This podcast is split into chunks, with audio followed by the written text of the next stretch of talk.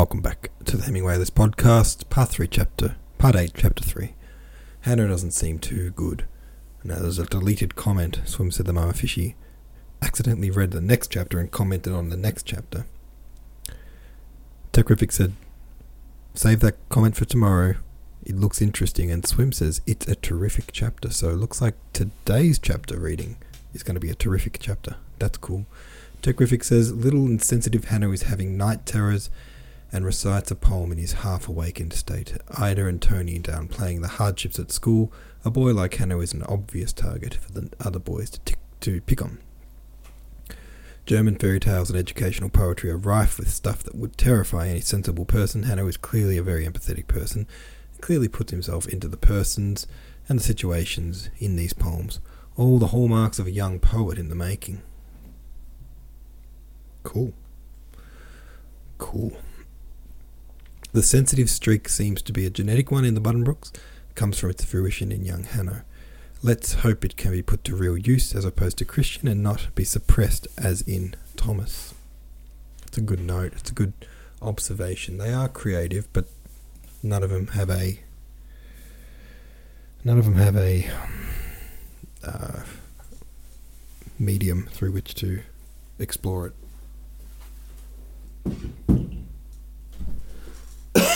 oh, excuse me. All right, I'm going to read the next chapter. It's a long one, and I'm sick today, which is cool. Gotta love that. I woke up sick. Uh, so, um, I'll get stuck into it, but before I do, I'll ask if anyone is keen to do a reading tomorrow. To read tomorrow's chapter, chapter 5. Um, read it, record it, send it to me. Um, you know, just use um, Google Drive, drop it in your Google Drive folder, and share the link with me. Um, if you are keen to do that, send me a DM, a DM on uh, Reddit. I'd appreciate that because um, I'm already struggling with tonight's one, and it's a long chapter. For some reason, I don't know if it's related but you know, I've got a sore throat. I've got all all the works, but I've also got the hiccups. They're settled down at the moment, but it's just like this terrible acid reflux kind of thing. So I'm I'm dreading reading this nine-page chapter and hiccuping all through it. So here we go. The senator, when he was alone again, sat down at the table took out his glasses and tried to resume his reading, but in a few minutes his eyes had roved from the printed page and he sat for a long time without changing his position, gazing straight ahead of him between the portieres into the darkness of the salon. His face, when he was alone, changed so that it was hardly recognizable. The muscles of his mouth and cheeks otherwise obedient to his will, relaxed and became flabby, like a mask, the look of vigour, alertness, and amiability which now for a long time had been preserved only by constant effort fell from his face and betrayed an anguished weariness instead. The tired, worried eyes gazed at objects without seeing them, they became red and watery. He made no effort to deceive even himself, and of all the dull, confused, and rambling thoughts that filled his mind, he clung to only one, the single despairing thought that Thomas Buddenbrook, at forty three years old, was an old, worn out man. He rubbed his hand over his fa- eyes and forehead, drawing a long, deep breath, mechanically lighted another cigarette, though he knew they were bad for him, and continued to gaze through the smoke haze into the darkness. What a contrast between that relaxed and suffering face and the elegant, almost military style of his hair and beard, the stiffened and perfumed moustaches, the meticulously shaven cheeks and chin, and the careful hair dressing which sedulously hid a beginning thinness. The hair ran back into longish bays from the delicate temples with a narrow parting on top over the ears. It was not long and waving, but kept short, cut now in order not to betray how grey it had grown. He himself felt the change and knew it could not have escaped the eyes of others, at the contrast between his active, elastic movements and the dull pallor of his face. Not that he was in reality less of an important and indispensable personage than he has always been. His friends said, and his enemies could not deny, that Senator Buddenbrook was the burgomaster's right hand. Burgomaster Langhals was even more empathetic on that point than his predecessor Overdieck had been, but the firm of Johann Buddenbrook was no longer what it had been. This seemed to be pretty. This seemed to be common property, so much so that Herr Stuht discussed it with his wife over their bacon broth, and Thomas Buddenbrook groaned over the fact. At the same time, it was true that he himself was mainly responsible. He was still a rich man, and none of the losses he had suffered, even the severe one of the year 66, had seriously undermined the existence of the firm. But the notion that his luck and his consequence had fled based though it was upon inward feelings than upward outward facts brought him to a state of loneliness and suspicion. He entertained, of course, as before, and set before his guests the normal and expected number of courses, but as never before he began to cling to money and, in his private life, to save in small and petty ways. He had a hundred times regretted the building of his new house, which he felt had brought him nothing but bad luck. The summer holidays were given up, and the little city garden had to take the place of mountains and seashore. The family meals were by his express and empathetic command of such simplicity as to seem absurd by contrast to the lofty, splendid dining room with its extent of parquetry floors and its imposing oak furniture. For a long time now there had been dessert only on Sundays. His own appearance was as elegant as ever, but the old servant Anton carried to the kitchen the news that the master only changed his shirt now every other day. God damn it every other day.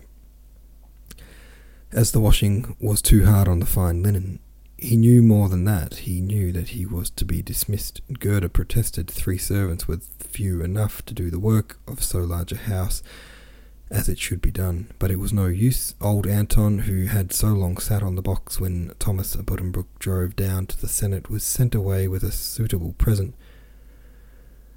Such decrees as these were in harmony with the joyless state of affairs in the firm, that fresh enterprising spirit with which young Thomas Buddenbrook had taken up the reins that was all gone now, and his partner, Herr Friedrich Wilhelm Marcus, who with his small capital could not have had a prepondering influence in any case, was by nature lacking in, in initiative. Herr Marcus's pedantry had so increased in the course of years that it had become a distinct eccentricity. It took him a quarter of an hour of stroking his moustache, casting side glances and giving little coughs just to cut his cigar and put the tip in his pocketbook. Evenings, when the gaslight made every corner of the office as bright as day, he still used a tallow candle on his own desk. Every half hour he would get up and go to the tap and put water on his head. One morning there had been an empty sack untidily left under his desk. He took it for a cat and began to shoo it out with loud imprecations to the joy of the office staff.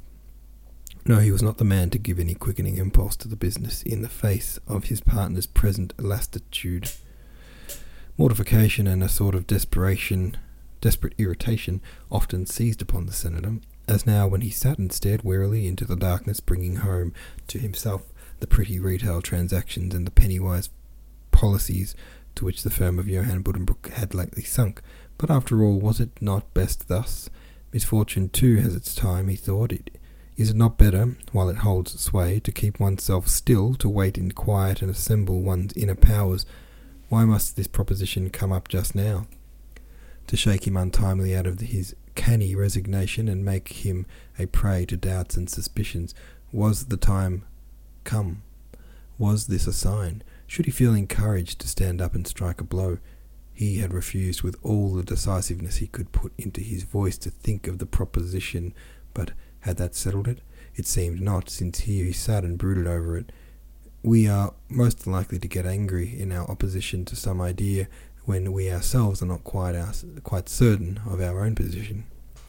A deucedly sly little person Tony was. What had he answered her?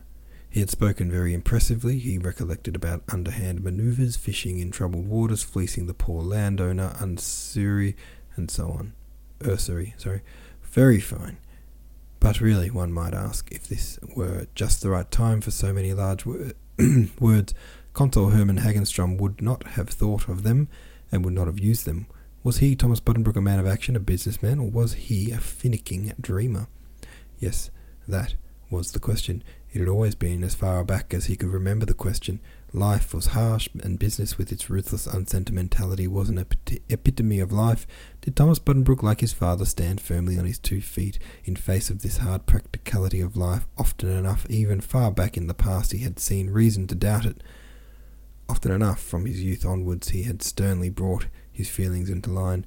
to inflict punishment, to take punishment, and not to think of it as punishment, but as something to be taken for granted, should he never completely learn that lesson. He recalled the catastrophe of the year 1866 and in the inexpressibly painful emotions which had then overpowered him. He had lost a large sum of money in the affair, but that had not been the unbearable thing about it, for the first time in his career he had fully and personally experienced the ruthless brutality of business life and seen how all better, gentler, and kindlier sentiments creep away and hide themselves before the one raw, naked, dominating instinct of self preservation.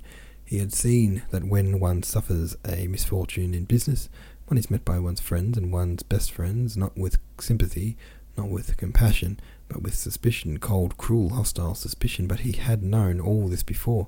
Why should he be surprised at it?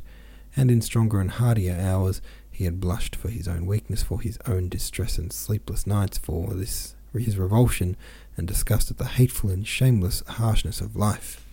How foolish all that was, how ridiculous such feelings had been. He, how could he entertain them, unless indeed he were a feeble visionary and not a practical businessman at all? Ah, how many times had he asked himself that question, and how many times had he answered it, in strong and purposeful hours with one another, in weak and discouraged ones with another? But he was too shrewd and too honest not to admit, after all, that he was a mixture of both. All his life he had made the impression on others of a practical man of action. But in so far as he legitimately passed for one, he, with his fondness for quotations from Goethe, was it not because he deliberately set out to do so? He had been successful in the past, but was that not because of the enthusiasm and impetus drawn from reflection? And if he were now discouraged, if his powers were lamed, God grant it was only for a time, was not his depression the natural consequence of the conflict that went on within himself? Whether his father, grandfather, and great grandfather would have brought the Poppenrade harvest in the blade was not the point after all. The thing was that they were practical men, more naturally, more vigorously, more impeccably practical than he was himself. He was seized by a great unrest, by a need for movement, space, and light. He shoved back his chair, went into the salon, and lighted several burners of the chandelier over the centre table. He stood there pulling slowly and spasmodically at the long car ends of his moustaches and vacantly gazing about the luxurious room. Together with the living room, it occupied the whole front of the house. It had light, ornate furniture and looked like a music room, with the great grand piano, Gerda's violin case, the etagere with music books, the carved music stand, the bas reliefs of singing cupids over the doors. The bow window was filled with palms. Senator Buddenbrook stood for two or three minutes motionless. Then he went back through the living room into the dining room and made light there. Also, he stopped at the sideboard and poured a glass of water, either to be doing something or to quiet, quiet his heart. Then he moved quickly on through the house, lighting up as he went. The smoking room was furnished in dark colours and wainscoted. He absently opened the door of the cigar cabinet and shut it again, and at the table lifted the lid of the little oak box which had playing cards, score cards, and other such things in it. He let some of the bone counters glide through his fingers with a rattling sound, clapped the lids shut, and began again to walk up and down. A little room with a small stained glass window opened into the smoking room. It was empty except for some small, light serving tables of the kind which fit one with another. On one of them, a liquor cabinet stood. From here, one entered the dining room with its great extent of park tree flooring and its four high windows hung with wine coloured curtains looking out into the garden. It also occupied the whole breadth of the house. It was furnished by two low, heavy sofas covered with the same wine coloured material as the curtains, and by a number of high backed chairs standing stiffly along the walls. Behind the fire screen was a chimney place, its artificial coals covered with shining red paper to make them look glowing. On the marble mantel shelf in front of the mirror stood two towering Chinese vases the whole story was now lighted by the flame of single gas jets and looked like a party the moment after the last guest is gone. The senator measured the room throughout its length and then stood at one of the windows and looked down into the garden. The moon stood high and small between fleecy clouds, and the little fountain splashed in the stillness over the overhanging boughs of the walnut tree. Thomas looked down on the pavilion, which enclosed his view, on the little glistening white terrace with the two obelisks the regular gravel paths and the freshly turned earth of the near, neat borders and beds. But this whole minute and punctilious minute and punctilious symmetry, far from soothing him, only made him feel the more exasperated. He held the catch of the window, leaned his forehead on it, and gave rein to his tormenting thoughts again. What was he coming to? He thought of a remark he had let fall to his sister, something he had felt vexed with himself the next minute for saying. It seemed so unnecessary. He was speaking of Count Strelitz and the landed aristocracy, and he had expressed the view that the producer had a social advantage over the middleman. What was the point of that? It might be true and it might not, but he was. But was he, Thomas Buddenbrook, called upon to express such ideas? Was he called upon even to think them? Should he have been able to explain to the satisfaction of his father, his grandfather, or any of his fellow townsmen how he came to be expressing or indulging in such thoughts? A man who stands firm and confident in his own calling, whatever it may be, recognizes only it, understands only it, values only it. Then he suddenly felt the blood rushing to his face as he recalled another memory from farther back in the past. He saw himself and his brother Christian walking around the gardens of the Meng Street house involved in a quarrel, one of those painful, regretful, heated discussions. Christian was artless, with artless indiscretion, had made a highly undesirable and compromising remark which a number of people had heard and Thomas, furiously angry, irritated to the last degree, had called him to account. At bottom, Christian had said at bottom every businessman was a rascal. Well, was that foolish and trifling remark in the point of fact so different from what he himself had said just to his sister? He had been furiously angry then, he had protested violently, but what was it that sly little Tony said when we ourselves are not quite certain of our own position? No, said the senator suddenly aloud, lifting his head with a jerk and let go the window fastening. He fairly pushed himself away from it. That settles it, he said. He coughed, for the sound of his own voice in the emptiness made him feel unpleasant. He turned and began to walk quickly through all the rooms, his hands behind his back and his head bowed. That settles it, he repeated. It will have to settle it. I am wasting time. I am sinking into a morass. I am getting worse than Christian. It was something to be glad of, at least, that he was in no doubt whether he stood. It lay then in his own hands to apply the corrective relentlessly. Let us see now, let us see what sort of offer was it they had made. The Poppenrade harvest went in the blade. I will do it, he said in a passionate whisper, when even stretching out one hand and shaking the forefinger, I will do it. It would be, he supposed, what one would call a coup, an opportunity to double a capital of, say, so forty thousand marks current, though that was probably an exaggeration. Yes, it was a sign, a signal to him that he should rouse himself. It was the first step, the beginning, the accounted, and the risk connected with it was a sort of offset to his moral scruples. If it succeeded and he was himself again, then he would venture once more, when then he would know how to fold fortune and influence fast within his grip. No, Messrs. Strunck and Hagenstrom would not be able to profit by this occasion. Unfortunately for them, there was another firm in the place, which, thanks to personal connections, had the upper hand. In fact, the personnel was here the decisive factor. It was no ordinary business to be carried out in an ordinary way. Coming through Tony as it had, it bore more the character of a private transaction and would need to be carried out with discretion and tact. Herman Hagenstrom would hardly have been the man for the job. He, Thomas Buddenbrook, as a businessman, was taking advantage of the market, and he would, by God, when he sold, know how to do the same. On the other hand, he was doing the hard pressed landowner a favour, which he was called upon to do by reason of Tony's connection with the Maibooms. the thing to do was to write, to write this evening, not on the business paper with the firm name, but on his own personal letter paper with Senator Buddenbrook stamped across it. He would write in a courteous tone, and ask if a visit in the next few days would be agreeable, but it was a difficult business nonetheless, slippery ground upon which one needed to move with care. Well, so much the better for him. He his step grew quicker, his breathing deeper. He sat down a moment, sprang up again, and began roaming about through all the rooms.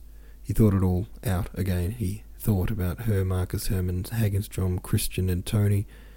He saw the golden harvests of Poppenrade wave in the breeze and dreamed of the upward bound the old firm would take after this coup. Scornfully repulsed all his scruples and hesitations, put out his hand and said, I'll do it.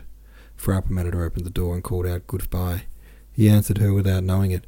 Gerda said good night to Christian at the house door and came upstairs, her strange deep set eyes wearing the expression that music always gave them. The senator stopped mechanically in his walk, asked mechanically about the concert and the Spanish virtuoso, and said he was ready to go to bed, but he did not go. He took up his wandering again. He thought about the sacks of wheat and rye and oats and barley, which should fill the lofts of the lion, the walrus, the oak, and the linden. He thought about the price he intended to ask. Of course, it should not be an exaggerated price. He went softly at midnight down into the counting house, and by the light of Herr Marcus tallow candle wrote a letter to Herr von Maiboom of Pom- a letter which, as he read it through, his head feeling feverish and heavy, he thought was the best and most tactful he had ever written. That was the night of May 27th. The next day he indicated to his sister, treating the affair in a light, semi humorous way, that he had thought it all over, and decided that he could not just refuse Hervé von Maiboom out of hand and leave him at the mercy of the nearest swindler. On the 30th of May he went to Rostock, whence he drew, drove over, drove in a hired wagon out to the country.